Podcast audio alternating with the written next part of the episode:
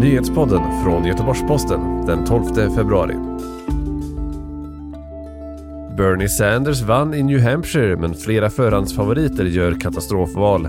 Ytterligare sjuka i coronaviruset på kryssningsfartyg och Stjärnback fick hjärtstillestånd under NHL-match i natt. Det är rubrikerna i morgonens nyhetssvep från Göteborgs-Posten.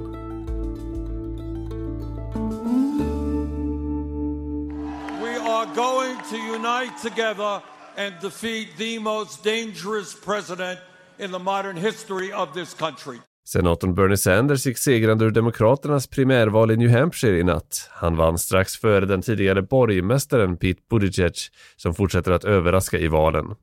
Trea kom än mer oväntat Amy Klobuchar som lämnade två av förhandsfavoriterna långt bakom sig. Varken Elizabeth Warren eller tidigare vicepresidenten Joe Biden kan vara nöjda med sina resultat hittills. Joe Biden lämnade New Hampshire efter vad som beskrivs som ett katastrofval och för Elizabeth Warrens del spekuleras det nu i hur länge hon kan fortsätta sin kampanj med vikande stöd och svårigheter att samla in pengar. Även Republikanerna höll sitt primärval och där vann presidenten Donald Trump utan svårigheter. Ljudklippet kom från TT. Ytterligare 39 personer på kryssningsfartyget Diamond Princess som ligger förtöjt i Japan har smittats av coronaviruset som nu har fått namnet covid-19.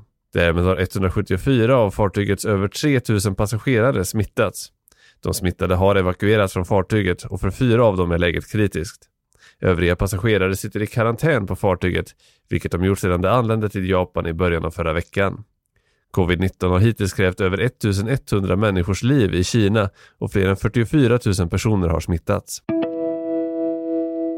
NHL-matchen mellan Anaheim och St. Louis i natt fick avbrytas efter 12 minuters spel då St. Louis-backen Jay Bowmeister kollapsade i spelarbåset.